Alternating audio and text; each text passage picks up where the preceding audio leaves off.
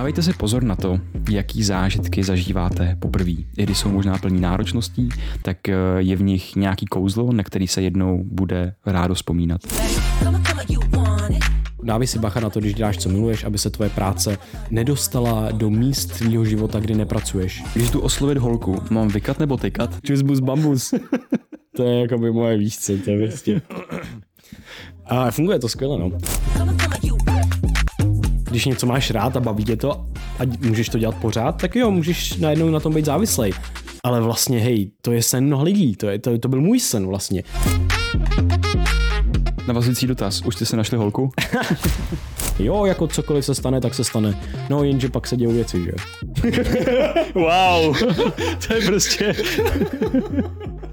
Ukazuje se, že lidi, kteří vstoupí do manželství, tak jsou v průměru šťastnější, než lidi, kteří do něho nevstoupí. A než se do toho pustíme, tak prosím věnujte pár sekund pozornosti věcem, který pro vás máme. Je to naše půlroční akademie Brain VR. Budeme tam každý měsíc na online setkání dohloubky probírat témata od stresu, spánku, cirkadiálních rytmů, energie, suplementů, ale potom i tu mentální rovinu, naše duševní zdraví, jak nám ta mysl a mozek vůbec funguje a jak je můžeme optimalizovat. Jsou tam aktualizované informace a zazní tam věci, které nezazněly ještě nikde jinde. A každý to téma obsahuje jak ten teoretický rámec, ale tak i praktický. A navíc tam je přidán komunitní aspekt, kdy budeme mít vlastní privátní skupinu, kde budeme společně se všemi dalšími účastníky a během akademie se také dvakrát potkáme offline.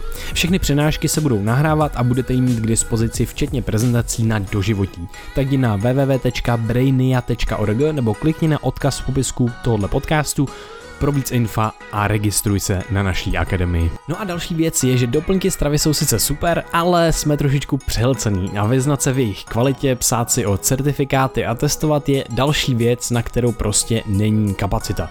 Proto to děláme za vás a na e-shopu uplife.cz jsme kurátory produktů a snažíme se tam dostat to nejlepší, co vychází z vědy a je fakt kvalitní. Zkrátka tenhle e-shop děláme pro nás sami, aby jsme mohli konzumovat to, co konzumovat chceme.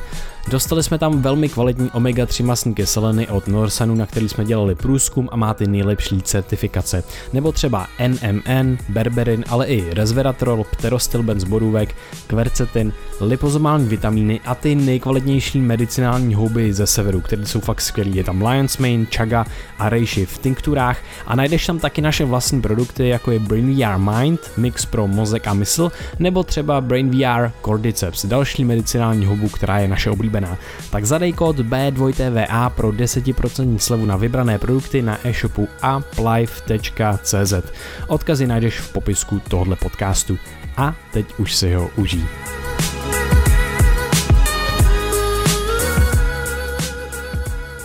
Tak jo, tak vítejte na podcastu Brain VR. Ahoj všichni, zdravím, zdravíme vás do nového roku. My se hlásíme naposled s Vojtou. Máme spolu s poslední společný den, potom se naše cesty rozdělí na měsíc a půl, takže je to taková speciální příležitost, jak si zazdílet eh, nějaký věci, postřehy z minulého roku, odpovědět na nějaké vaše otázky a uvidíme, co se objeví. Jo, přesně tak. Myslím si, že je hodně zajímavý, že nahráváme poprvé v životě z jiného kontinentu. Nahráváme ze Střední Ameriky, z Kostariky, že to je vlastně hrozně zajímavá příležitost. A ještě uprostřed cestování, vlastně u takového v takovém módu, v kterém tak často úplně nejsme. Takže mi připadá zajímavý, co to může přinést a rovnou bych se do toho pustil a pustil bych se možná do nějakých jako Q&A a mohli bychom jako Super. sdílet nějaké věci právě, co jsme teďka prožívali. Hele, já na tebe mám takovou první otázku a ta zní, co novýho ti přinesl do života teď ten poslední měsíc, to opuštění eh, starých kontextů, starých návyků v Praze a co dobrýho a co špatného si teď eh, prožíval? Kdybys měl vypíchnout nějaké věci. Hele, to vytržení z toho kontextu, který byl vlastně součástí toho posledního měsíce, je naše velký vytržení z kontextu, protože my jsme se po já osobně roce a asi osmi měsících stěhoval z bytu. Můj první byt, kde jsem prostě, moje první stěhování a tak dále, byli jsme spolu ještě s nějakýma dalšíma lidma, měli jsme tam studio a najednou všechno tohle to opouštím. A takže to není jenom o tom, že opouštím byt, ale opouštím i kamaráda, opouštím i pracovní kontext a opouštím potom najednou i Českou republiku, byli jsme v Paříži, byli jsme v New Yorku, v Kostarice, takže mě to přineslo takový uvědomění těch vzácných momentů v životě, kdy máš jenom různé etapy v životě, které se už třeba nemusí opakovat. Já už nevím, jestli s tebou někdy budu bydlet. Já už nevím, jestli někdy v bytě budu mít studio. Já už nevím, jestli budu někdy spolu bydlet s dalšíma lidma, s kamarádama. A vlastně tohle z toho, teď mi jdeme na pozádek z toho, tohle z toho vlastně bylo to největší, nejsilnější uvědomění, kdy jsem prostě opouštěl ten byt, pro tebe to bylo trošičku jiný, trošičku víc stresový, ale vlastně já přes to všechno, co jsme tam prožívali, jak těžký chvíle, tak úplně úžasné chvíle. Všichni hosté, kteří tam přišli za náma, nahrávali tam s náma, tak já jsem tam úplně cítil už ten poslední den takovou nostalgii a, a, a byl mi dobré vlastně. Měl jsem jako slzu na krajíčku, protože to bylo, fakt jsem si tu etapu užil a myslím si, že jsme posunuli podcast, business, život hrozně moc dopředu, přestože za ty dva roky, ty jsi tam byl dva roky, já, nebo necelý a já, já těch rok a osm měsíců, spoustukrát jsem byl nemocný, že jo, prožíval jsem chronický únavový syndrom a všechno tohle je zaznamenané v tom bytě, nikde jinde. Uh, takže pro mě je to, hele, vaš si jakýkoliv etap tvýho života, protože nevíš, jestli se ještě někdy budou opakovat. A fuf, to je, to je pro mě hodně silný. Prostě cokoliv, co člověk prožívá, tak se může kouknout z té ptačí perspektivy a najednou zjistí, oh shit, tohle to bylo asi možná Jo, jasně, zažil jsem to poprvé v životě, tím pádem už to nikdy nebude stejný, i když se budu snažit dostat do té stejné situace. Takže to, tohle bych asi schrnul, že tohle to bylo zároveň ten nejpříjemnější a zároveň ten nejtěžší mo- moment. Co, co pro tebe? Já možná navážu jenom a to je takový uvědomění, že dávej si pozor, jaký věci zažíváš poprvé v životě. To mi právě vypadnul nikotin na zem. ne, dávej si pozor, jaký věci zažíváš poprvé v životě, protože vždycky je tam nějaký cíl, nějaká trajektorie, za, za kterou směřuješ a říkáš si, že to bude dobrý, až se stane tohle a tohle. Ale někdy vlastně ty challenge, který prožíváš, ať už to je tvoje první cestování, nebo tvůj první byt, s kterým řešíš nějaké náročnosti, nebo tvůj první vztah, kde se učíš všem těm novým komunikačním a vztahovým dovednostem, tak všude vnímáš třeba nějaký neduhy. Ale ty to zažíváš poprvé v životě a jsou přítomné pocity, které už po druhý přítomný nebudou. A já teď v kontextu tohle toho jako zažívám, jak jsem cestoval poprvé po Bosně a říkal jsem si, jaký to bude, až, až budu mít ty peníze a až nebudu muset řešit spaní u dálnice a, a stání, stání na prašní silnici. A teď to prožívám po druhý takovou vlastně intenzivní etapu svého cestování a já se až jako melancholicky a romanticky dívám na tu etapu, kdy jsem to zažíval poprvé. Že už to nikdy nebude takový. A že tam jsem si přišel, že si, pro, že si prožívám dobrodružství svého života. Tady už to je takový normálnější. Ale taky učím se hledat právě to, co teď zažívám poprvé v životě. A to je cestování, jo, ale ty zmínil hodně i tu naši práci, která byla hodně vázaná na tu Prahu. Je zajímavý z tohoto kontextu vystoupit. A my jsme tady na jednom ubytování potkali Neumi a Alexe, eh, Kanaděna a Švýcarsku, který začínají nový biznis, nový projekt. A já jsem se s Neumi jeden večer bavil a ona říkala, ty to bude tak krásný, já prostě chci být svobodná a jakoby to už jim potom. A ty, je tady na té kostarice a vlastně tady prožívá ty náročnosti, je hrozně vyčerpaná a těší se na ten moment, až bude svobodně moc dělat věci, až bude finančně svobodná. Ale ty můžeš v tomto mindsetu strávit tři roky svého života, kdy buduješ nějaký biznis, ale před ty, ty, ty tři roky tvýho života jsou v něčem romantický, v něčem v té nevědomosti, v té naivitě, v tom, že fakt každý den you need to show up, musíš se ukázat a odvíst tu danou práci. A v těch, těch momentech ty na sebe můžeš být nejvíc pišnej. A pravděpodobně s ohlídnutím zpátky budeš právě na tyhle ty momenty nejvíc pišnej. A až dosáhneš té finanční svobody, až dosáhneš té svobody celkový, že si budeš moct dělat, co chceš, tak eh, vždycky se ta realita, si myslím, bude lišit od, uh, od toho, jak se to dřív představoval. Hmm. Budou tam jiný náročnosti, jiný potíže, ta svoboda nikdy nebude úplně svobodná, je to o tom, co se z toho uděláš. Takže jenom dávejte si pozor na to, jaký zážitky zažíváte poprvé. I když jsou možná plní náročností, tak eh, je v nich nějaký kouzlo, na který se jednou bude rádo vzpomínat. Mm-hmm. Já bych možná k tomu ještě rád dodal, když se bavím o tomhle kontextu opouštění a nacházení vlastně věcí, které zažíváme poprvé, tak eh, já vlastně poprvé zažívám eh, větší odtržení od práce, což je vlastně teď ještě ne, paradoxně teďka jako pracuju, ale prostě to je pro mě zároveň jako mm, užívání si, když nahráváme, ale víš, jakože řešíš maily, řešili jsme hodně různých firmních akcí, víš, dělali jsme spoustu workshopů, spousty přednášek jsme měli ve firmách a vlastně to byla jedna z nejnáročnějších částí toho našeho roku, protože najednou jsme měli ne jednu přednášku měsíčně za dva měsíce, a najednou jsme měli tři, čtyři za měsíc, jako za měsíc. A občas jsme měli tři, čtyři za týden, se stalo dokonce jednou. A, a, a ne, ne, ne jednou vlastně, jo, opakovalo se to párkrát tohle. A já, jak jsem přemýšlel o této cestě, tak bylo, já se chci na chvíli aspoň, měl jsem Kostariku jako takovou ještě přípravu na to, jak se odtrhnu od té práce, a vlastně mám v sobě takový trošku strach, uh, mám v sobě takový, že už tady jsem cítil, jak jsem se tady ustálil, že najednou mě začíná zpátky ta práce přitahovat. Mm-hmm. Že to je tento gravitační pole, že prostě jo, já jsem trošičku závislý na práci. Proč? Trošičku? Proč? Protože je to přece jenom ta věc, která um, jo, jasně, můžu mít jakoukoliv hodnotu na světě a můžu to říkat tisíckrát, že mám hodnotu jako jenom jako člověk, jenom sám o sobě a tak dále, ale přece jenom část té mojí hodnoty budu vnímat a nezbavím se toho skrz tohle z toho, co děláme. Uh, protože tu zpětnou vazbu jako dostáváme pořád, ten svět ti říká, ty seš, uh, jo, ty seš Vojta z jo, a kde je Krištof? A, a víš, pořád je to takhle. Není to jako málo kdy se mi stane, kdy potkám člověka a, a, a nejsem jako Vojta z Brain VR. Není to tak častý vlastně.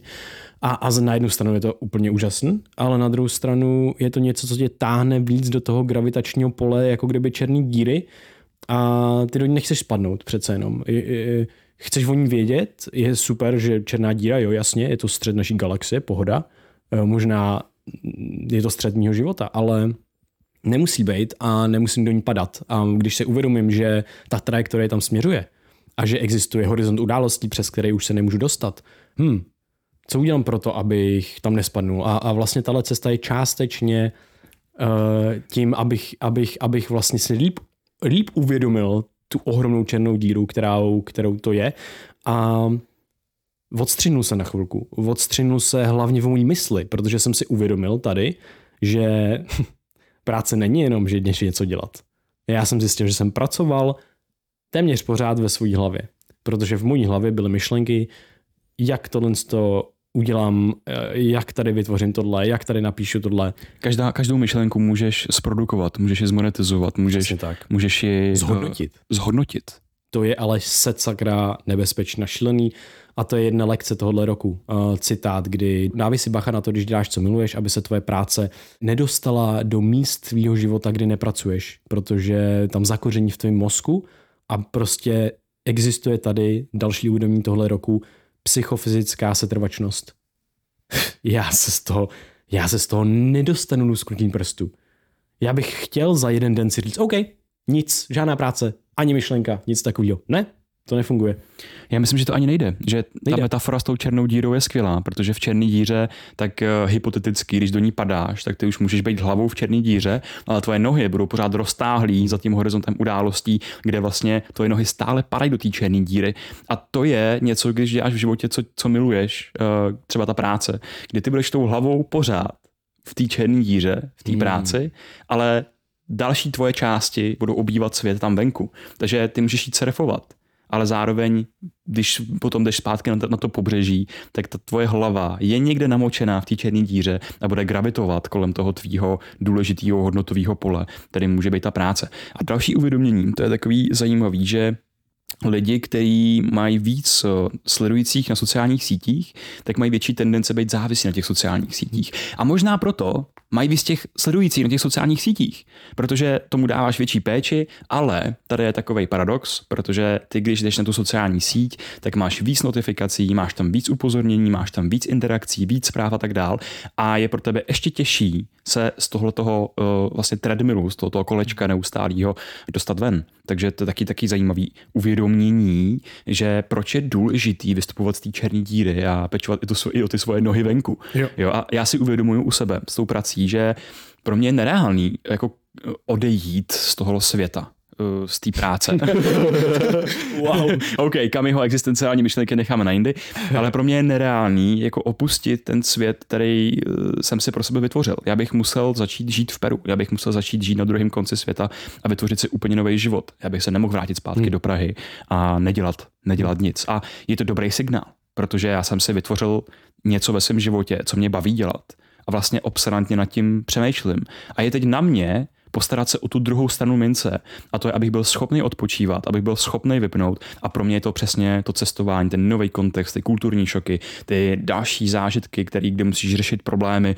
A z tohohle toho já si potom nesu zpátky, aspoň je to moje aspirace, jistou odolnost vůči těm eh, závislostem, který plynou, nechceš, aby z věci, kterou miluješ, plynula závislost. Jo to, co říkáš, je hrozně důležitý. Já znova vlastně chci dát ty dva kontexty dohromady. Ten jeden, kdy jsme teďka řekli trošičku vlastně negativní aspekt toho, že oh shit, jako když něco máš rád a baví tě to a můžeš to dělat pořád, tak jo, můžeš najednou na tom být závislej. Ale vlastně, hej, to je jakoby sen to, to je sen mnoha lidí, to, je, to, to byl můj sen vlastně. Najít si něco, co mě tak přitaž, přitahuje automaticky, že ani nemusím myslet na to, jestli před deseti lety tohle to byl můj úplně svatý grál. Hej, existuje něco takového? A já jsem to našel. To je šílený. Vlastně to je prostě super. Jenom uvědomím, je to to nejlepší, co se mi mohlo stát a je to zároveň to nejvíc challenging, ta největší výzva v mém životě. A většinou tyhle ty věci tak budou. Spoustu lidí, co zažívá, že dělají věci, co milujou, tak zažívají, že to je ta největší výzva. Takže eh, vlastně mít tam obojí, jako jo, je to strašně pozitivní a zároveň jo, jsou tady výzvy, kterým, eh, kterým já osobně musím čelit a myslím, že to má spoustu lidí. Tak jenom, že eh, v každý způsob fungování má něco do sebe Uh, takže zase bych to nechtěl demonizovat, to mi přišlo hodně. hodně... Já si myslím, že to určitě nejde demonizovat, ne, ne, ne, jsou ty obě strany mince. Přesně. To je taková ta křivka, uh, křivka dopaminu. Že zkrátka m, ty máš pocit, že některé aktivity ti můžou přinášet nekonečné potěšení. Cestování, to automaticky máš pocit, že tam bys měl zažívat ty šťastné momenty a ty radosti a tak dál, bez těch negativních aspektů. Ale ne, ty jakmile už se sjednou eh, sves na těch sjezdovkách dopaminů, tak zkrátka ta tvoje sjezdovka dopaminu, tý práce, nebo to může být tvůj vztah, který třeba jakoby necháváš ho někde na dlouhou vzdálenost doma, odjel si od něho, tak je to pro tebe tak významný, že najednou ty seš v ráji na zemi, na druhém konci světa a tvoje mysl nemůže přestat přemýšlet o té vysoké sezdovce dopaminu, kterou si, ty si vyrostla v té v tvojí dané činnosti tak vysoko, že zkrátka to jako formuje a gravituje ten tvůj, ten tvůj uh, život k ní. Mm-hmm když jsme u toho různého cestování a těchto svých věcí, tak bych chtěl zazdílet jedno uvědomění, co jsem měl. A, a, a přijde mi to geniální a, a hrozně se mi to hezky spojilo s jedním podcastem. My, když jsme byli v New Yorku, tak my jsme tam začali nahrávat uh, jako videa do vlogu. A já jsem si říkal, jo, super, prostě něco jako nahrajeme jen tak. A, a byla to sranda. My jsme zažívali jako spoustu takových radostných, nevinných sranda momentů, prostě když jsme se šli kupovat nějaký fast foody, víš, takový různý, nebo šli jsme po ulici, viděl jsem zrezlou nadzemku prostě v Brooklynu a ten vlak, který tam řinčel prostě u toho našeho, kde jsme bydleli a bylo to pro mě úplně, to je prostě to, to jak z mafie, že jo, to jsou takový jako momenty, zase už to nikdy nezažiju poprvé. A my vlastně některé tyhle momenty máme zaznamenaný. A, a, a mě je vlastně jedno, jestli ten vlog, jo, jasně, OK, bude z toho vlog, možná se na to může můžete kouknout. To je práda, ale já jsem zjistil, že když jsem potom zpětně koukal na ty videa, hej, já si musím nahrávat víc věcí pro sebe. A takový to jenom jdeme na pláž spolu a něco nahráváme a povídáme si. A mám jenom ten tvůj ksicht prostě před sebou na tom, na té kameře, víš co, nebo ty můj, nebo cokoliv. A najednou tam vidím ten sentiment, to zabarvení, tu emoci. Takhle jsme jeli úplně vysátý z dvou dnů z toho, z New Yorku a jeli jsme uh, nad zemkou na, na letiště a tam jsme byli jakoby smutný, vyčerpaný a nechtěli jsme to ještě opustit. Ještě nám to nestačilo, nebyli jsme, nebyli jsme nabaženi z toho. Ale to tam hrozně cítit. Já jsem to koukal a mě se to chce jako brečet skoro, když to vidím. A já úplně OK, tohle je nová dimenze, kdy najednou já jako tvůrce na sociálních sítích, bla, bla, bla tak automaticky jakoby budeš přemýšlet o některých věcech, jak něco zachytit a tvořit. No ale potom vznikne taková, taková, takový prokletí, že jako každý, kdo se někde fotí nebo si něco fotí, tak to chce zaznamenat a dá to někam a na síti a tak dále. Ne. Ty fotky si děláš pro sebe. Kvůli tvým zkušenostem, zážitkům, emocím, co jsi tam měl a vzpomínkám. A upřímně ty fotky a ty videa zaznamenají něco, co prostě jinak v tvý paměti nezůstane. Mm-hmm. Já mám fakt špatnou paměť na nejrůznější všední momenty. A teďka díky tomu videu se zpátky vrátím do toho momentu, kdy jsem zažíval poprvé ten New York. A i přijde mi to tak strašně hodnotný pro mě, úplně jedno, jestli to vydám nebo ne. Takže make photos and videos great again. Hele, já si teď pamatuju na video, který jsme natáčeli v Řecku, kdy jsme byli poprvé spolu před 6 lety. Myslím, že to bylo před 6 lety.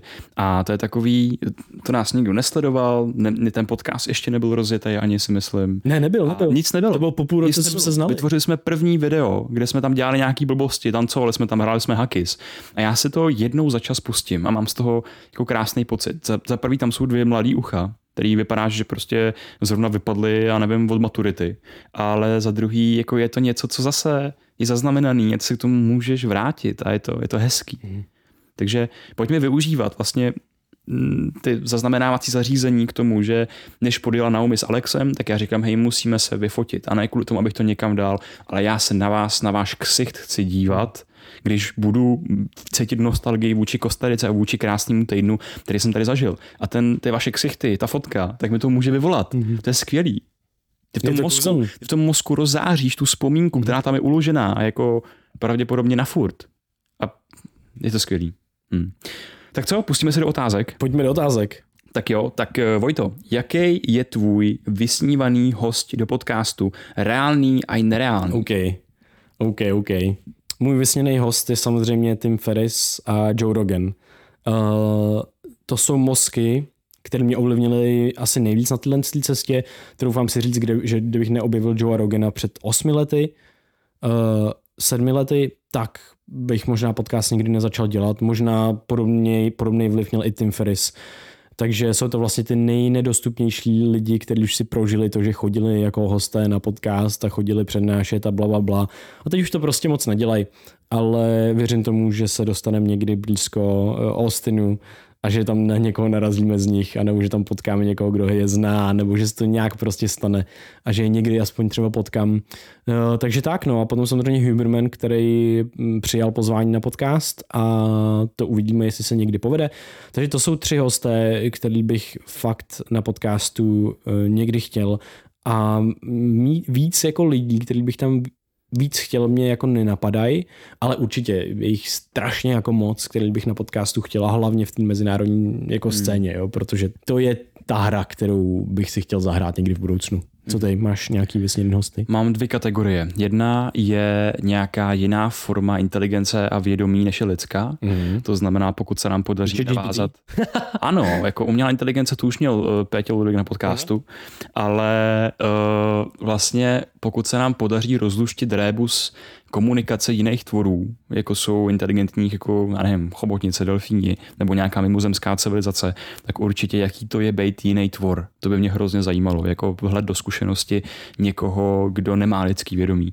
A kdyby to bylo s lidským vědomím, tak pro mě by to byl asi nějaký umělec, který už je mrtvej, ať už, ať už kdyby to byl Dalí nebo aby to byl Kerouac, tak jak vlastně tyhle ty lidi prožívají ten svět a jak to, že takovým způsobem jiným, surreálním, romantickým to dokážou zaznamenat a hrajou takový ty knihovníky lidský minulý zkušenosti, z kterých se potom můžou další generace inspirovat. A z těch současníků by to byl asi Rob Henderson, který ho moc doporučuju a hrozně na tom pocituju to, že dřív bych pravděpodobně řekl nějakýho vědce, já se teď míň cítím, jakože se pohybuju v té vědecké sféře a víc začínám pohybovat v takový jako journalist. Eh, a ani ne novinářský, to je blbost. Jakože jako edu, edukativní jako research edukativní sféře a to je přesně Rob Henderson, že to je nějaký typ výzkumníka, který ale předává to poznání, čte, poslouchá věci a vlastně předává vhledy do současného chodu společnosti, který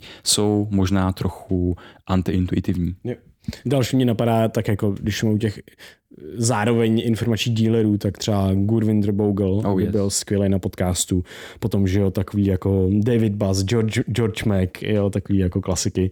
Uh, řekl bych Chrise Williamsona, ale to už jsme měli na podcastu, takže to je... po druhý. v jaké zemi byste chtěli bydlet a proč? Hmm. To je hodně těžká otázka, protože já jsem se ještě neprocestoval jako většinu světa, abych to, na to mohl odpovědět.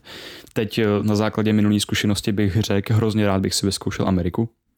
Takže nějaký New York nebo Seattle a je to z toho důvodu, že zase mě baví mě moje práce a chtěl bych proskoumat, jaké možnosti člověk v tomhle světě má a myslím si, že když se ponoří do toho prostředí, který tě jakoby stimuluje, tak eh, dokážeš jako nevýdaný, nevýdaný věci. A potom mám druhou věc, a to nevím jako nažití, ale nějaký čas bych tam chtěl strávit a já s ním o Antarktidě, o takovém jako velkým dobrodružství, kde se musíš plavit eh, prostě v zemním oceánu a, a od, jako opouštíš eh, vlastně tu civilizaci, to, co ti je známý, to bezpečný, to komfortní a vlastně seš tam s partou jistých extremistů, protože koho sakra napadne jet eh, na Antarktidu.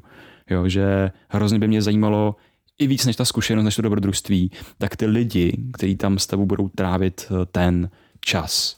Protože to si myslím, že je hrozně důležitý, že pro mě vibrace prostředí, ve kterém já budu trávit čas, je vybírání si hlavně lidí, kteří tam budou. New York bude jakoby uh, složený z jiných typů osobností než Antarktida. Antarktida bude složená z jiných typů osobností než třeba Paříž a existenciální kafe. Jo, že každý z měst a ze čtvrtí a z míst na světě tak ti může dát jistý vhled do lidské zkušenosti, jaký to je být člověkem v téhle vlastně odlehlý, oddělený části světa. Co pro tebe? Hmm.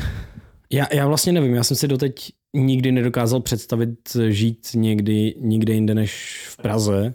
Teďka, jak budu víc cestovat a cestuju, tak se ty možnosti samozřejmě otevírají, ale myslím si, že se rád do té Prahy vracím. Myslím si, že tam cítím, že to je jako domov hezký pro mě ale určitě bych chtěl na pár měsíců taky vyzkoušet eh, Ameriku, právě třeba kvůli tomu podcastovému hubu a právě kvůli tomu, že můžu do Joe Roganovo um, um, Mothership. do Mothershipu, jeho comedy clubu a všechny tyhle věci. A možná se mi to splní vlastně a, a to je takový taky jako jeden z mých uh, snů, co jsem, co jsem měl, to, to navštívit a můžeš tam prostě na comedy show a můžeš ho tam potkat, víš, nebo Lexe Friedmana, který tam chodí a další lidi zajímavý.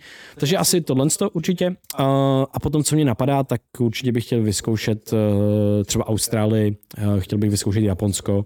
To jsou pro mě takový dva, eh, hlavně to jako Japonsko vyzkoušet. A zase jako asi spíš cestovat, ale ne, nevadilo by mi tam na pár měsíců být. A pořád ale nemám v hlavě vůbec jako představu roků a roků trvale někde jinde být, než v Praze. V té hlavě to, to zatím tam ta komputace jako nedoběhla, to tam neexistuje prostě, mm. tato možnost zatím ani jako, já jsem tomu otevřený, mi to je vlastně jako jedno, ale mm, nějak to tam nepřichází. Mm, chápu.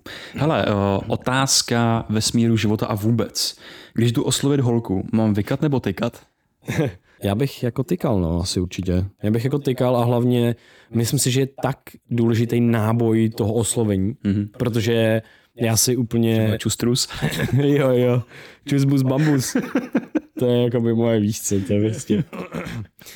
A funguje to skvěle, no. Uh, ne, ale jako ten náboj toho oslovení, kdy ty se můžeš cítit občas jako trošku uh, nesměle, ne, úplně se do toho zrovna necítíš, nemáš na to tolik jako ty energie, a, a, vyzní to prostě pro tebe, v tvém světě, v mém světě, to vyzní vždycky blbě, ať řeknu cokoliv, ale pak mám typ energie, který nemůže vyznít blbě. A ať řeknu cokoliv, tak je to dobrý. Takže já prostě musím jenom být co nejvíc sám sebou a když jsem zrovna sám sebou e, jako trošičku stydlivý a nemám na tu tu energii, tak možná to vůbec nedělat, nebo to udělat a trošku to překonat, a nebo se přepnout a přepnout se do toho, OK, jak by k tomu přistupovala hravej Vojta, protože přece s tou hravostí asi podle mě dojdeš, dojdeš jako docela, docela daleko a, a nejdeš tam s nějakým záměrem, jako jo, tak teď jí chci oslovit a potřebuji na rande a potřebuji tohle. Ne, vlastně, když já oslovuju kohokoliv, tak je to pro mě, OK, ten člověk mi připadá zajímavý a může to být muž nebo žena a prostě ho oslovím, hej, jak se máš, co tady děláš, odkud jsi přišel a co tě vedlo a jaký je tvůj smysl života. A,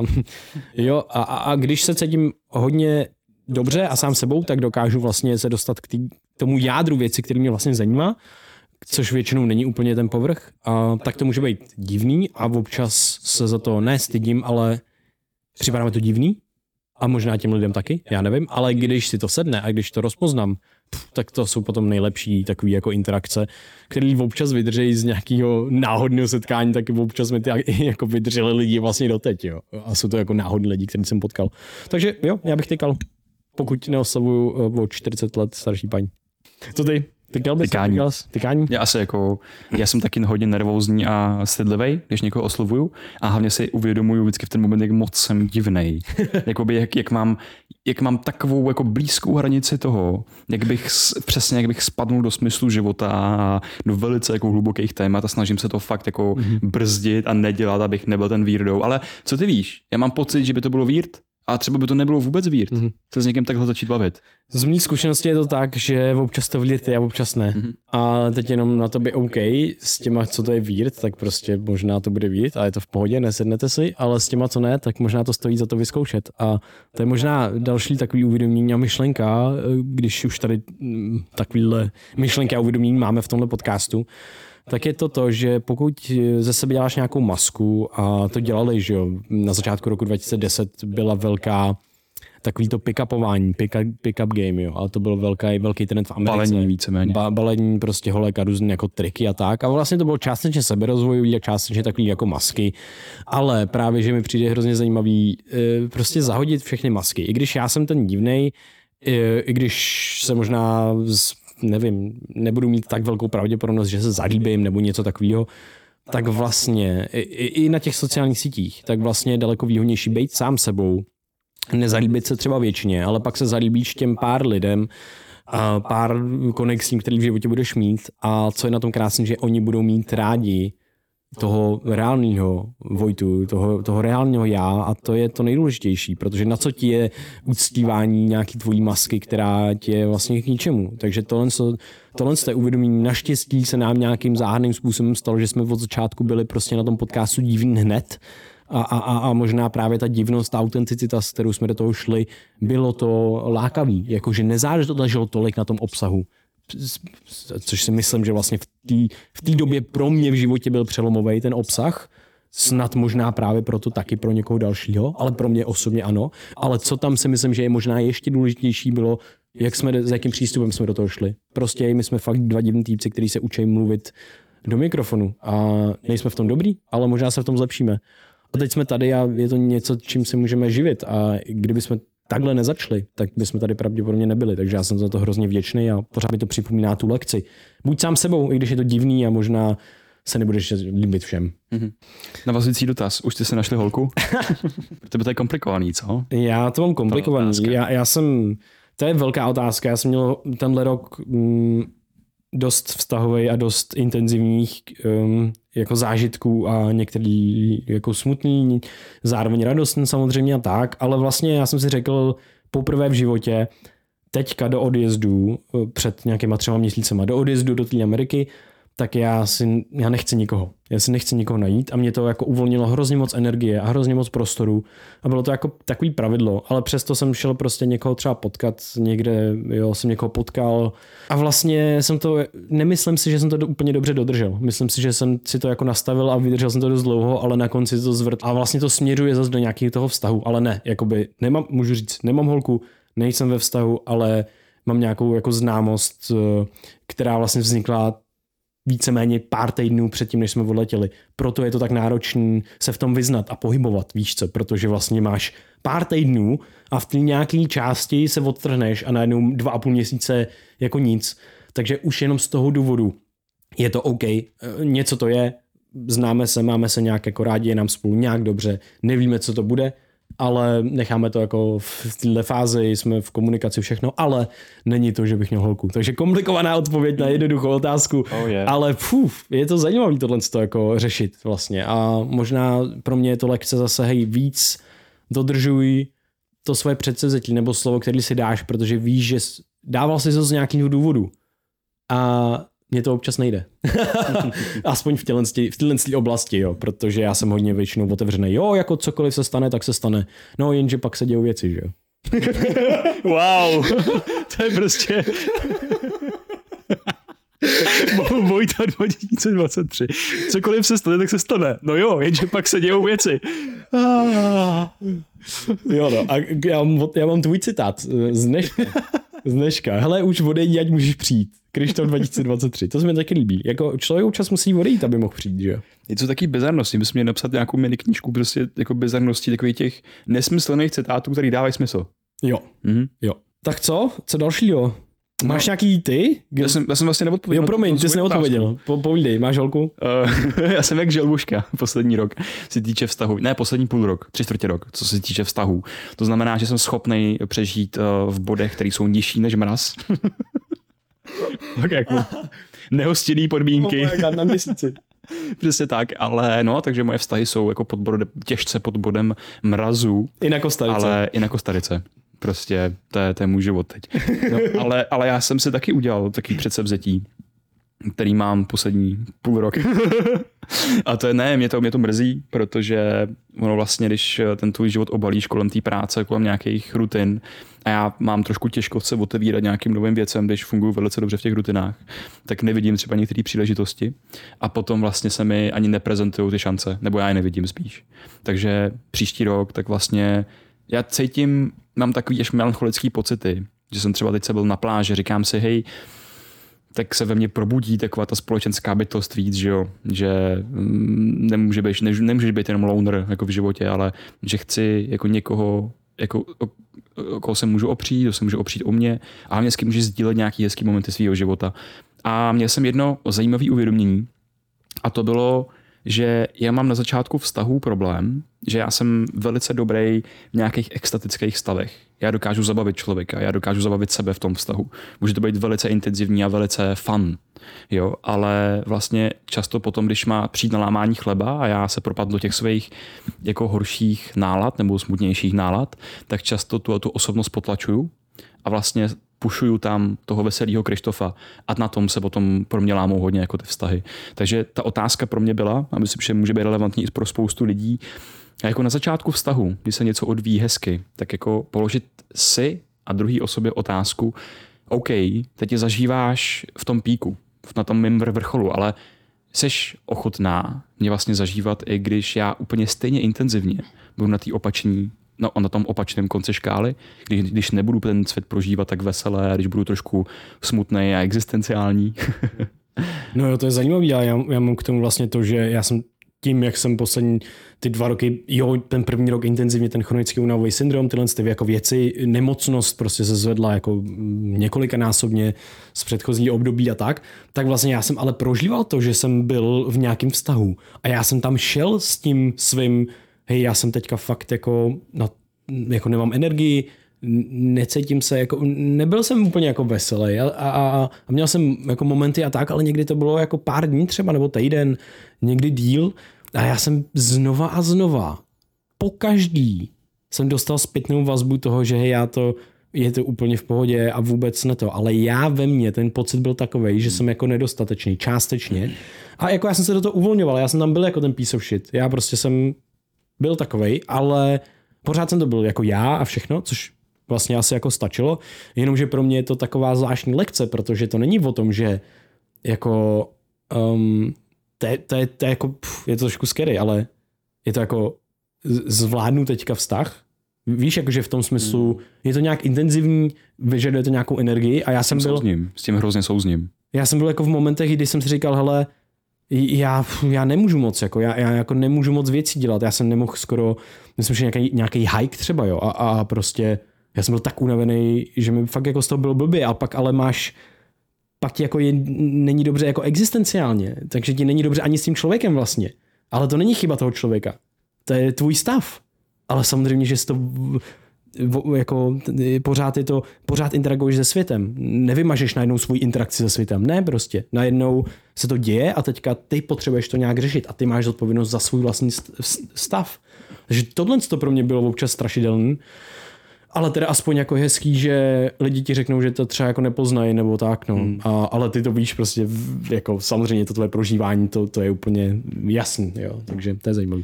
Teď mi vyskočila do hlavy studie a nevím proč zrovna tahle, ale uh, ukazuje se, že lidi, kteří vstoupí do manželství, tak jsou v průměru šťastnější, než lidi, kteří do něho nevstoupí. Je to něco jiného, než když máš děti. Děti to tvoje štěstí trošku jako narušej. mm-hmm. jo, jako se ukazuje zase těch dlouhodobých studií. Ale samotné manželství tak se ukazuje, že ti to štěstí zvyšuje minimálně, co jsem se díval, tak v nějaký krátkodobý rovině krátkodobý dvou, rovině, dvou až pěti let. A podle mě to může být jedním z těch důvodů nějaká jako z, zmenšení nejistoty v životě. Že ty vlastně kolik času ty trávíš eh, pro následováním dalších lidí. Uh, Někdo pro následuje. Nebo, dark, nebo, ne, já, jako, vím, já, jako, jako, já nevím, jiný slovo, se pro následování vztahu, víš mm-hmm. co. Tak kolik tím strávíš času a energie a kolik tvých skrytých motivací jako zatím je. A jakmile si tuhle tu kapitolu vyřešíš, tak najednou máš ohromný, o, ohromným způsobem otevřený hrací pole, kdy nemusíš už dělat věci kvůli tomu, aby si vlastně našel jako svého životního partnera. Což mm. je což je, důlež, což je hrozně jako zajímavá myšlenka, protože zase si myslím, že podceňujeme kolik akcí a věcí ve svém životě děláme kvůli tomu, abychom se někomu zalíbili z důvodu, abychom třeba byli potom spolu. Jo. Z důvodu, abychom se našli svého životního partnera. A no. Někdo by mohl říct, že to dokonce jsou, že to je podprahový mechanismus motivací téměř všech věcí, které děláme od získávání sociálního statusu, vydělávání peněz a dalších věcí. And it can get like even darker a to je, že uh, to byl taky článek od Roba Hendersona, že revoluce tak eh, jedním z skrytých motivátorů revolucí je změnit trošku ten mating market. To znamená, že ty si můžeš... Ten stav, stahový trh. Stahový trh, zvýšit si sociální status a změnit podmínky té společnosti tak, aby ti šli víc naproti, aby ty si měl větší šanci se roznožit a dostal vlastně ten sociální status, který ti tohle umožní. Wow. To je docela dost cool. crazy. E, ještě, e, ty jsi říkal tu studii o tom, že když se e, lidi vezmou, takže se jim zlepší, zvýší to štěstí a spokojenost v životě, to je skutečně tak a ono se pak zase dostává zpátky na nějakou základní hranici, jo, po těch dvou, třech letech. A hodně zajímavé je to, že ale to stejný můžeme pozorovat, že když se lidi rozvedou. Hmm. Což je jako vlastně takový, a počkat, tak to je fakt divný, jak je to sakra možný. No, když se lidi rozvádějí, tak se rozvádějí většinou z nějakého důvodu. No prostě to třeba nefunguje. A když se rozvedou, a ah, tak ah, konečně už je to za mnou a oddechnou se. A, jejich, možnosti se a jejich spokojenost a štěstí se zvyšuje, protože nejsou už v tom nespokojeném manželství, který je vlastně taky trošičku tě uzavírá vlastně a když fakt nemáš spokojené manželství, tak to je nevýhodné. Ale zase, ta nejkrásnější takže, je... Takže, takže, takže ty od, od kluků z Brain VR cyklujte si manželství. ale, ale jako takhle, jak říká Honza Vojtko, jsme sériový monogamici, a za mě je blbost zůstávat v něčem, co není funkční a co způsobuje víc utrpení, než kdyby jsme v tom nebyli. Takže jasně, lidi se berou a rozvádějí z nějakého důvodu. A máš štěstí z toho, že se vezmeš, ale máš potom štěstí a spokojenost z toho, že se rozvedeš, když to nefunguje. Mm. A jo, prostě někdy to netrvá na věčnost. Nejsme v pohádce, jako je to tak a musíme si to jako trošičku integrovat, že tohle je normální. A zase to můžeš vnímat jako fázi života, do který je třeba skočit oboma nohama ku předu, mm. takže pracovat na těch challengech a, a vlastně neutíkat při první známce toho, že by se nemusel cítit pořád šťastný, uh, šťastný a, a naplněný. A já nevím, kam jsem to tou myšlenkou mířil. Jo, Souhlasím, souhlasím, jenom možná k tomu jako dodám jednu věc, že uh, hezká myšlenka je taková, jestli to, co to, čemu teďka čelíme v tom partnerství, manželství, v čemkoliv, v jakémkoliv vztahu, je to nějaká výzva, a nebo je to nějaký jako nesoulad, nebo je to něco, co eh, to manželství nebo partnerství rozevře a udusí. Jo. Tohle je strašně důležitý a myslím si, že komunikace těch těžkých věcí, těch výzev, který vlastně sdílíte spolu, a, a, a být vlastně mindset toho, že jsme na jedné lodi, tak je ta nejlepší věc, protože hele, i když já jsem s něčím nespokojený, tak pro mě je daleko lepší to komunikovat, než aby se mi vznikal já nevím, jak je to česky, omlouvám se, použiju slovo resentment. Uh, jo, uh, takový jako odpor, odpor až takový jako odpor, kdy vlastně člověk to občas může cítit. Jo? A, a vlastně to je kvůli tomu, že si nehlídá svoje hranice a nekomunikuje je a potom najednou to není odpor kvůli, vůči tomu dalšímu člověku, to je odpor té situace, v které oba vlastně jste. Hmm a člověk... A může no, být odpor vůči sám sobě, kým se stáváš v tom daný bulbině Přesně, vztahu, klidně, klidně, jeden, klidně. jeden z mnoha důvodů a jeden z mnoha důvodů, proč se lidi rozvádějí, proč žárlej a tak dál, když jeden zkrátka na tom žebříčku těch osobních úspěchů a jako třeba člověk roste, ten druhý stagnuje, tak potom tam vzniká takový jako nesoulad, taková disonance mezi tím, že ty nedokážeš držet tempo a může tam vznikat právě ten odpor třeba vůči tomu, kým seš v tom vztahu a že nedokážeš třeba držet tempo.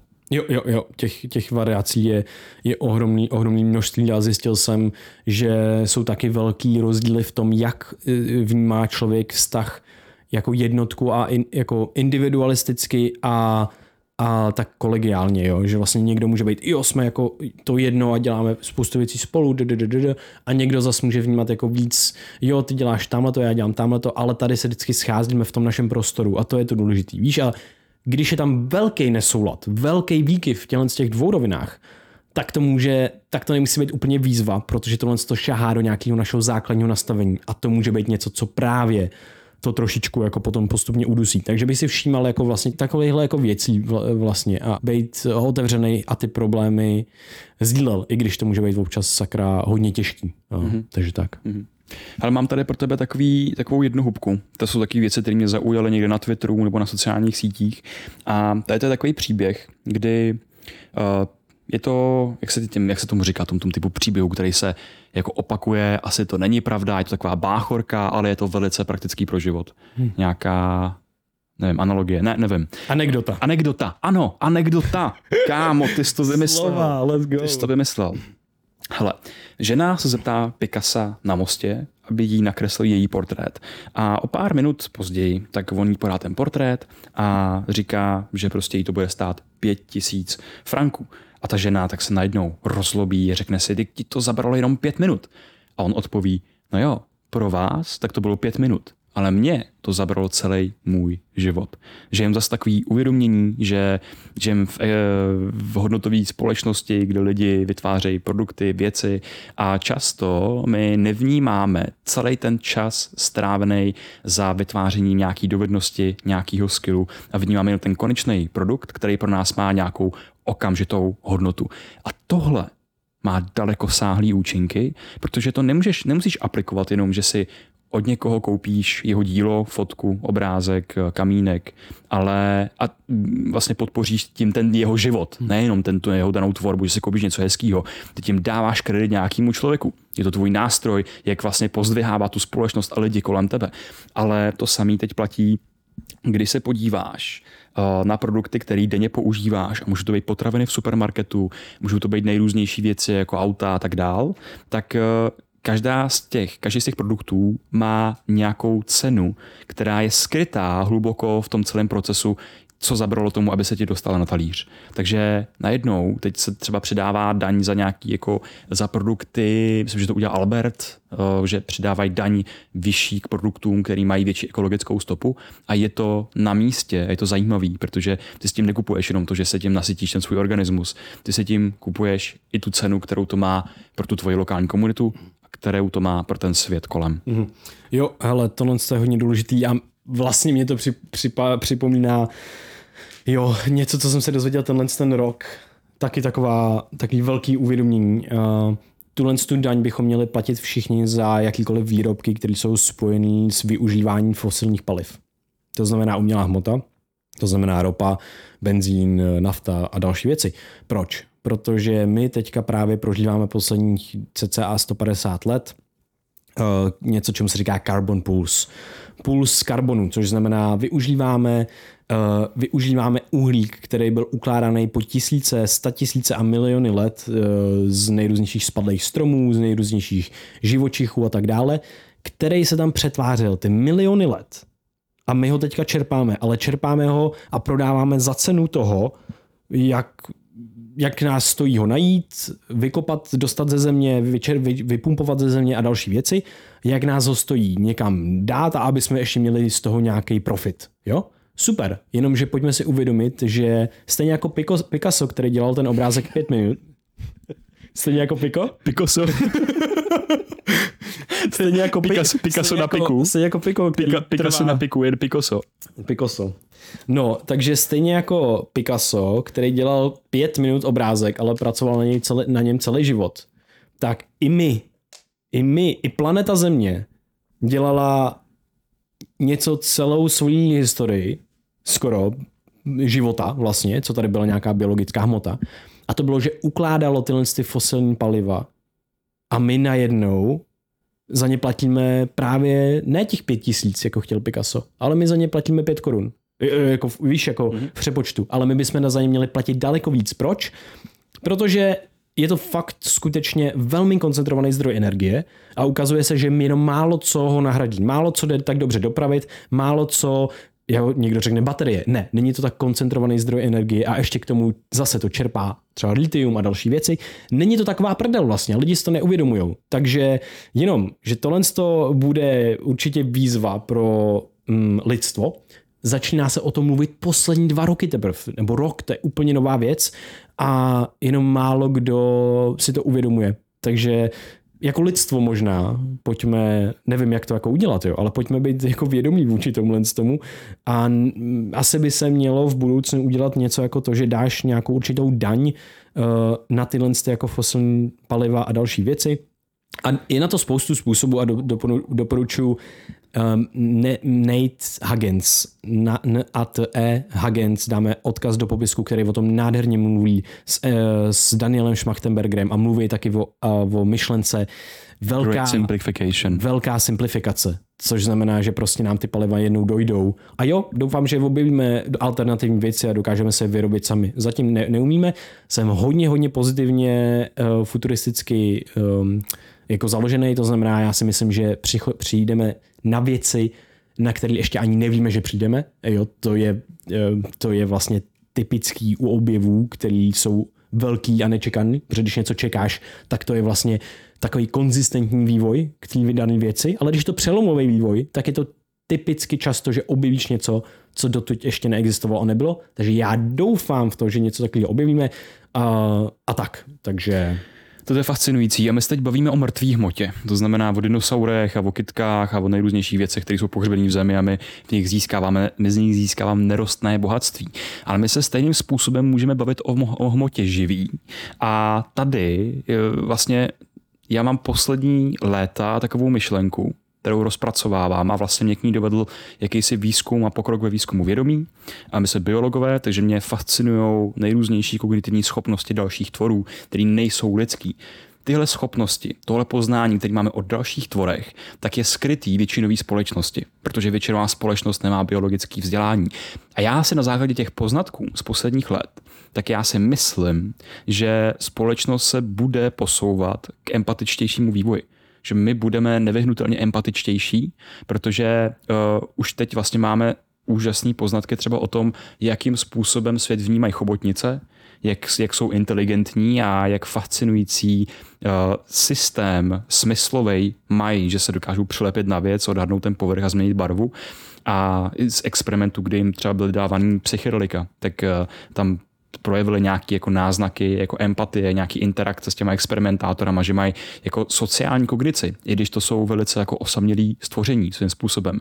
A to neplatí jenom pro chobotnice, ale platí to vlastně i pro další tvory. A to neznamená, že, že vlastně si myslím, že my jako lidstvo, naše historie není, že jsme byli bíložravci, že jsme byli vegetariáni, my jsme byli všežravci vždycky. A to znamená, že to hraje nějakou důležitou roli v našich jídelníčcích, ale co si myslím, že ta empatie bude postupně dělat, že zkrátka nám to, ať už nám to umožní třeba se vyhnout uh, vlastně zabíjení některých tvorů, tak ale nám to třeba umožní právě předat tu ekonomickou hodnotu produktům, u kterých víme, že zkrátka tam ta empatie je na místě a ty produkty by měly stát o dost víc. To znamená, my si jich budeme dovolovat míň tom našem životě, že to nebude ten fast food, ale zkrátka budeš konzumovat ty produkty vědomě s tou svojí evoluční historií, já jsem přežravec, ale zároveň jsem empatická bytost, která prostě e, jako musí něco tomu světu vrátit zpátky a s tím vědomím to konzumuješ. Pro některé lidi tohle to bude totální no myšlenka. Bude to pro ně znít jako ohromný paradox, ale pro mě jako pro člověka, který se snaží hledat ty řešení někde mezi, že vlastně cesta není ani jeden, ani druhý extrém, a není to ani v tom se hádat, eh, můžeme tady víc velice vyhrocenou diskuzi mezi vegetariánama, veganama, vše, všežravcema. Jo? A není to ani jako o jednom z těch pólů, ale najít nějakou systematickou cenu, eh, nějakou systematickou cestu skrz, kde my si to budeme aspoň moc uvědomovat, že žijeme v tom světě, kde i další živáčci mají svoje prožívání a že je tady spousta inteligentních tvorů. Jo. Přemýšlím o tom vždycky, jako jakým způsobem snížíš jako celkový utrpení nebo snížíš jako celkový ten problém, který se děje a často k tomu nevede extremismus. Ano, extremismus na to může poukázat, může strhnout spoustu dalších lidí, jenomže počet lidí, který strhne, jsou většinou v jednotkách až promilých, v jednotkách procent až promilých. Což znamená, že to je trošičku problematický, protože ty chceš strhnout většinu lidí.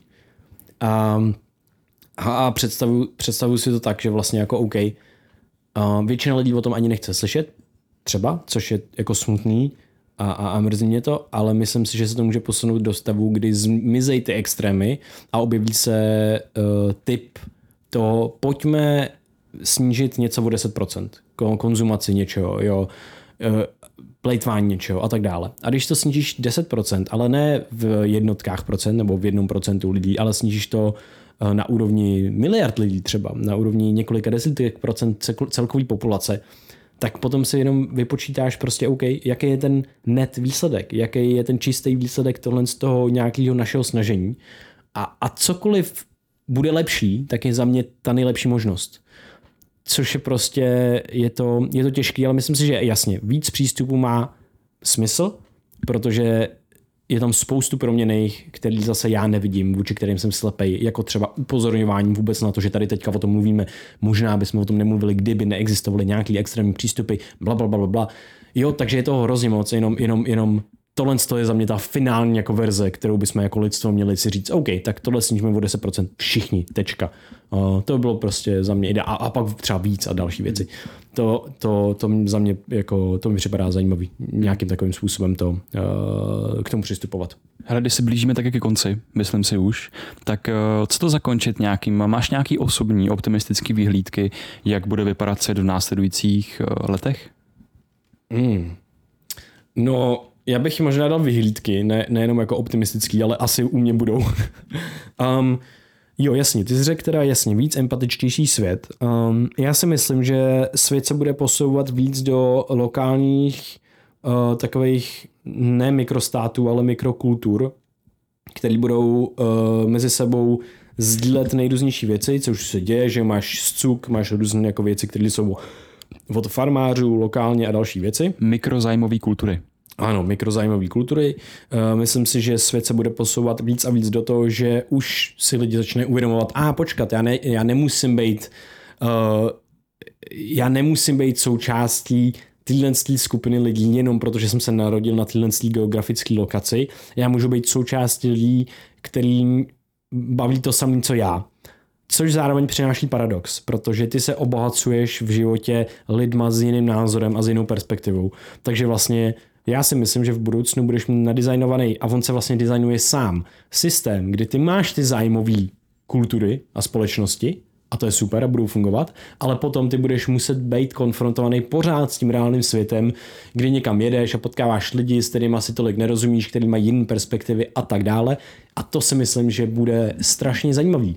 A zajímavý bude vědom, vědomější a vědomější komunikace ve skupinách lidí. Myslím, že budou vznikat víc mužských kruhů, ženských kruhů a myslím si, že tyhle ty kruhy se potom budou proplát, pro, pro, proplítat nějaký mužsko-ženský princip, o kterém se teďka mluví víc a víc, eh, který je hodně zajímavý. Role, eh, postupná změna role muže eh, ve společnosti, která je skoro bílej muž někde na západě, západě jako USA a, a další taky občas se skoro člověk může cítit blbě a vidíme to na internetech a tak dále. Takže role eh, těchto z těch věcí si myslím, že se taky budou tak nějak měnit, anebo spíš vracet zpátky a budeme vědomější a budeme se zpátky vracet nějakým ne jako kořenům, ale nějakým uvědoměním, který už jsme měli před pár set, ne pár set, před pár set a pár set lety a pár tisíce lety, od kterých jsme se možná odtrhli, jako nějaká starověká eh, filozofie Řecka a Říma, vys práce Johna Vervekýho, který to hezky propojuje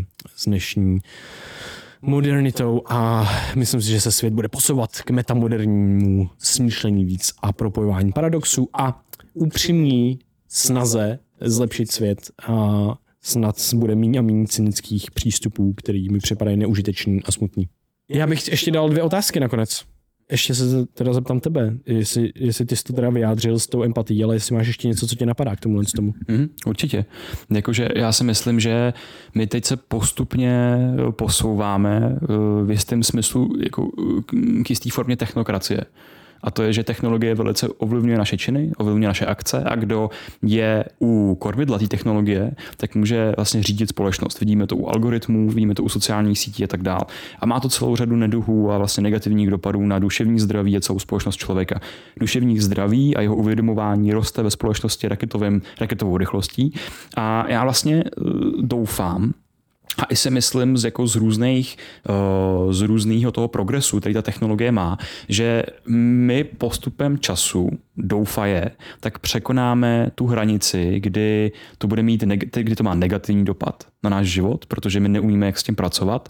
A vlastně nám to tu pozornost bere do momentu, kdy ta samá technologie nám tu pozornost bude rozšiřovat a bude nám vracet tu kapacitu pro interakci s lidma, kdy se ty hodnoty změnějí a přesně jak jsi mluvil o těch lokálních zámových kulturách, bude to podporovat to, že se budeš bavit s dalšími lidmi, bude to podporovat tvoje zdraví návyky, bude to, bude to podporovat tvoji kreativitu, protože spolu s rozmachem té technologie, tak se bude, budeš zažívat i rozmach možností, který v tom světě máš. Myslím si, že bude mít daleko víc volného času. A k čemu směřuju tady? Tak je jedna hrozně zajímavá věc. A to je ambientní chytrá technologie. My máme, každý používáme chytrou technologii, počítač, telefon a tak dál, a tam na nás útočí ty algoritmy.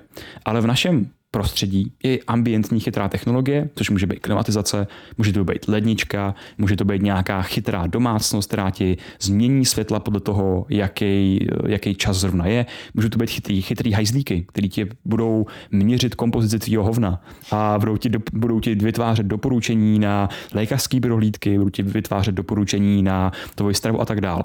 A v moment, kdy se všechny tyhle ty technologie propojí do nějakého cloudu, a ty budeš žít jako ten Iron Man, který bude mít vlastního Jarvise, který bude ovládat věci v tvém prostředí, tak najednou tam ti třeba ta technologie může házet klacky pod nohy stylem nechoď na ty sociální sítě teď. Možná by si měl zmenšit svůj dopad vlastně těch negativních vlivů na tvůj život. A bude tě víc jako anstakovat, bude tě víc odsekávat z těch eh, stavů, eh, který vlastně ty, ty trávíš hodiny a hodiny scrollováním na těch sociální síti, která je pro tebe neužitečná, ale najednou ta chytřejší ambientní technologie, tak tě bude víc směřovat tu trajektorii života, kterou ty si předem můžeš nastavit která prostě bude dobrá pro tebe a bude dobrá pro tu tvoji lokální hmm. komunitu. Takže já se těším na ten moment. Vždycky jsem byl takovej, uh, jakoby, když, když jsem se zpátky vůči transhumanismu, hodně jsem se snažil bránit nějaký naše jako primární biologický živočišní jako principy.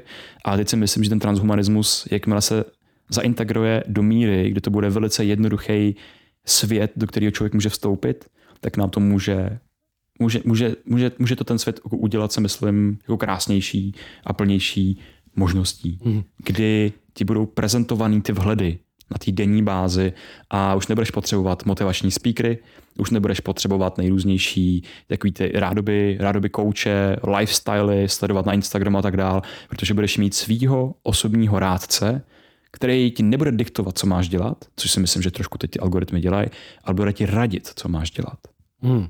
A možná já si to představu, myslím si, že tohle by mohla být jako představa, eh, eh, která není utopistická, ale může to být dystopie zároveň, protože vlastně ty se potom uzavřeš do takového kolečka. Jak si to představuji já, tak to nebude ani rádce nebo coach nebo cokoliv, tak to bude vlastně tak daleko, že ti to bude prostě házet to, co, to, co, co, co bude vědět, že ty potřebuješ zrovna vidět a slyšet. To znamená, že ti neřekne, teď udělat tohle, ale nastaví ti to tvoje informační prostředí takovým způsobem a nebo ti řekne takovou věc, která ti stimuluje to, že OK, asi bych měl možná dneska jít běhat. Víš, tebe to napadne, protože v budoucnosti si myslím, že bude daleko, daleko důležitější a budeme si daleko víc stát za tím, že my máme tu agency, že my jsme ty, kteří se rozhodují a my a my budeme chtít být, jakože ty mi řekni, co mám dělat a tak dále. A možná ne, možná budeme líní a budeme chtít říct, hele, řekni mi všechno, co mám dělat, já to přesně udělám a bude to dobrý, ale myslím si, že to bude kombinace. Že fakt jakoby, a, a znova, ten systém pozná, seš ten člověk, který chce říct, jdi dělat tohle, anebo chceš ten člověk, který chce říct, hele, teď řekne ti x různých informací, nebo já nevím, studii, prostě pro mě, víš, mm-hmm. nenajde studii, hele, běhání, snížilo tohle, a oh, wow, hustý, budu běhat.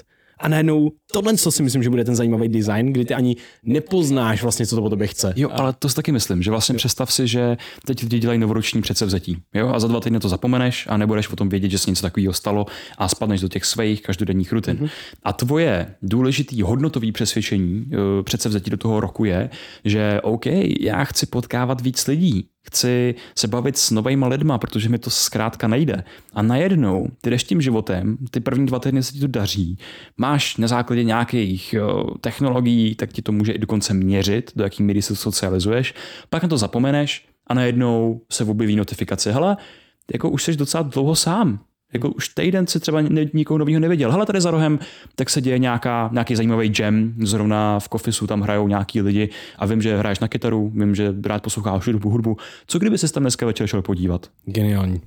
To si myslím, že Tohle to je tak strašně low hanging fruit, který tady hmm. bude hrozně brzo. Úplně stejně, jako máš personalizovanou reklamu, kdy si říkáš, ty vole, jak to pozná ten Facebook, že zrovna tohle to chci vidět, tak můžeš mít personalizovaný doporučení na místa a lidi, kde můžeš potkávat jakoby like-minded people. Můžeš to být hrozně pozitivní jako uh, vliv na nás a, a, a znova prostě určitě si před, představuju si, že musí existovat lidi. Ne, to je jako utopie, teď to budeme žít jako, víš, prostě hrozně moc to může sklouznout do nějakého jako negativního vidění téhle dané situace, ale myslím si, že vlastně v tom už jakoby žijeme, jenom vlastně teďka se s tím teprve učíme interagovat. Máme v tom možná spíš uh, asociované s nějakýma negativníma věcmi, jakože jak to, že to může poznat tu reklamu a tak dále. Ale myslím si, že budoucnost přináší takových změn, které budou pro nás tak strašně, nebo pro moderního, nebo člověka budoucnosti, tak typický a normální, že bez toho bude, jak jsem, jak mohli žít jinak a bude to úplně no brainy, protože tam bude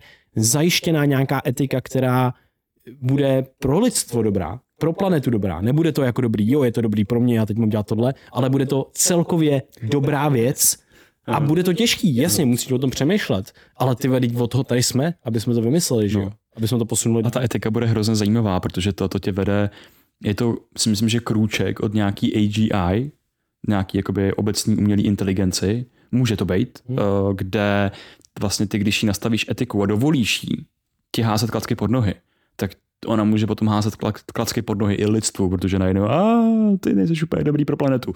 Ale to je, no, asi, tak to je, ale ta, to je, to asi, ta... to je ta dystopie, že jo? Ale jo, právě si myslím, že to nebude ani tím ten utopický scénář, že všechno bude najednou růžový, hmm. ani ten dystopický, ale zase my se sklouzáme na to meziprostředí a to je protopie, kdy ty se dostaneš do toho stavu, budeš, budeš obklopený tou technologií, která je schopná ti radit jakoby něco, co ten, ti narušuje ten tvůj pocit komfortu a potěšení, ale zároveň ty tam budeš v tom protopickém mindsetu, že OK, nefunguje to úplně 100% dobře, ale já vím, že ty, challenge zase musíme posunout někam dál, aby nám to, uh, aby to bylo víc v souladu s naším hodnotovým kompasem, s mým individuálním, s mojí rodinou, s mým městem, s mým státem, s naší planetou. Jo. A proč jsem tady dělal při tom, když to říkal, že mi mouchla hlava, tak jsem, ah, to je úplně geniální. Takže, silný konec, silný konec. Um, podceňujeme sílu prostředí a přeceňujeme sílu naší vůle. Pojďme využít naší vůle, aby jsme si nadizajnovali prostředí. Co uděláš? Stejně jako Archimedes využil leverage, páku, tak my využíváme páku úplně stejným způsobem. Protože my využijeme tu vůli aby jsme ji přetvořili v nějaký dlouhodobý zdroj, nějaký dlouhodobý asset, z kterého potom čerpáme. Jak to uděláme? Chci cvičit? OK, vůle, používám vůli. A teďka každý den bych se musel snažit, a ah, musíš jít cvičit, musíš jít cvičit, musíš jít cvičit. Co udělat to, že si dám, zaplatím si členství ve fitku. Bude mít, bude mít blbý jít tam pár, párkrát tam nejít. Dám si kettlebell před sebe na zem, zakopnu voní, zlomím se voní nohu. No, asi ho dám prostě, budu se, budu se s ním snažit cvičit nebo něco takového. Dám si vedle sebe ukulele, budu hrát na ukulele, vyndám si všechno sladký zbytu. OK, nebudu jít sladký, jako víceméně než abych musel neustále využít ta vůli, abych se tomu, tomu bránil. A ty jsi teďka popsal neuvěřitelnou věc. Ty využiješ vůli a amplifikuješ její sílu tak, aby zase, to je to tvoje prostředí, který tě bude hnát do toho stavu, v kterém chceš být. Takže to neznamená, že to někdo nadizajnuje tobě. Ty si to svou vlastní vůlí, kde její, její, její schopnosti přeceňuješ, tak to využiješ a využiješ extrémně silnou páku a využiješ ty technologie a ta vůle najednou se stane stonásobně silnější, protože najednou nebudeš muset, ty, ty, ty deleguješ svoji vůli na svoje prostředí, kámo. To je úplně brutální. Hej, a to je úplně skvělý, protože jako představ si, že najednou ty strávíš dvě hodiny svého času s tím, aby si nadizajnoval, zaplatíš si nějaký nutriční kouče a teď vlastně spolu vytvoříte nějaký jídelníček, jak by se chtěl stravovat, jak je jak kvalitní potraviny a tak dál. Zadáš ten jídelníček svojí ledničce a ta lednička bude měřit, jaký potraviny kupuješ. Teď, bude, teď objedná to jídlo. A bude ti automaticky vytvářet objednávky, které ti do, dodají do toho toho, ona aktualizuje to, co tam máš, bude ti vytvářet, doporučovat nové recepty. Bude to i kreativní pro tebe.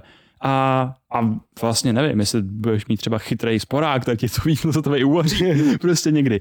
Ale tohoto, na, to, na to se jako těším, že ty budeš muset používat svoji vůli, budeš muset používat svoji mysl, aby jsi něco udělal, aby si, aby si nadizajnoval ten hodnotový kompas těch technologií kolem sebe, že oni ti budou reflektovat, ale oni ti usnadnějí ty automatické věci, že když do toho pitomího prostě supermarketu a plejtváš tam ohromný množství vůle a ještě když jsi hladový, tak si koupíš spoustu píčovin, který prostě potom žereš po nocích a, a ona ti řekne, aha, ty máš rád ty, ty sladké píčoviny, tak ti koupím dvě. Koupím ti dvě na týden. A jednu ti zamknu. Přesně.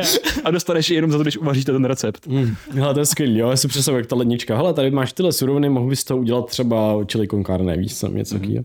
Hele, to je super, to jsou hodně husté věci. Uh, that's it? That's it? Díky za tenhle ten díl, bylo to hustý, byly to myšlenky z tohohle z toho roku, byly to uvědomění tohohle roku, uvědomění z cestování, z opouštění velkých stabilních struktur, jako je bydlení, jako je práce, aspoň na chvilku. A bylo to Q&A a bylo to um, futuristicko, um, futuristické myšlenky a, a, a, a další srandy a předpovědi.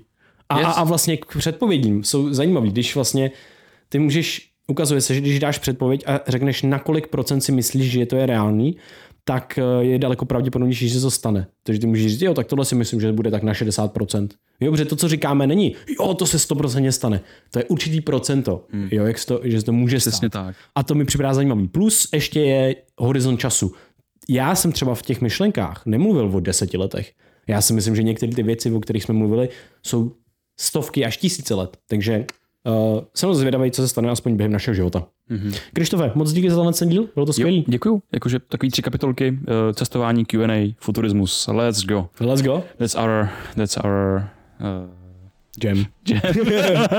tak jo, moc díky i vám posluchačům, že jste se doposlouchali a dokoukali až sem. Všimli jsme si na YouTube i na Spotify, že spoustu z vás, který poslouchají a koukají na tenhle podcast, je to slyšet, Krištofe, tak tak nemáte subscribe nebo follow, takže ho prosím dejte a zapněte na YouTube i zvoneček a pokud nás chcete nějak podpořit a podpořit e, i sebe, nebo respektive nejdřív nás, zazdílete tenhle ten díl se svojí sociální bublinou. E, hrozně nám to pomůže. Jestli nás chcete podpořit nějakým jiným způsobem a podpořit i sebe, tak prosím, uh, jsou otevřené registrace na Akademii 2024. Je to půlroční Akademie Brain VR a máme taky online kurzy. Uh, máme průvodce mozkem myslí, mentální modely a biohacking, biologická optimalizace člověka a už se moc těšíme na další díl. A poslední věc, máme VIP Red Pill, který vychází dvakrát měsíčně, měsíčně na Spotify, přímo tam ho odenknete jenom za 65 korun měsíčně. Myslím si, že to za to stojí. Yes, let's go. Let's go. Mějte se krásně. Těšíme se u dalšího dílu, mějte se nádherně a Ahoj. jízdě s náma. Ahoj. Brain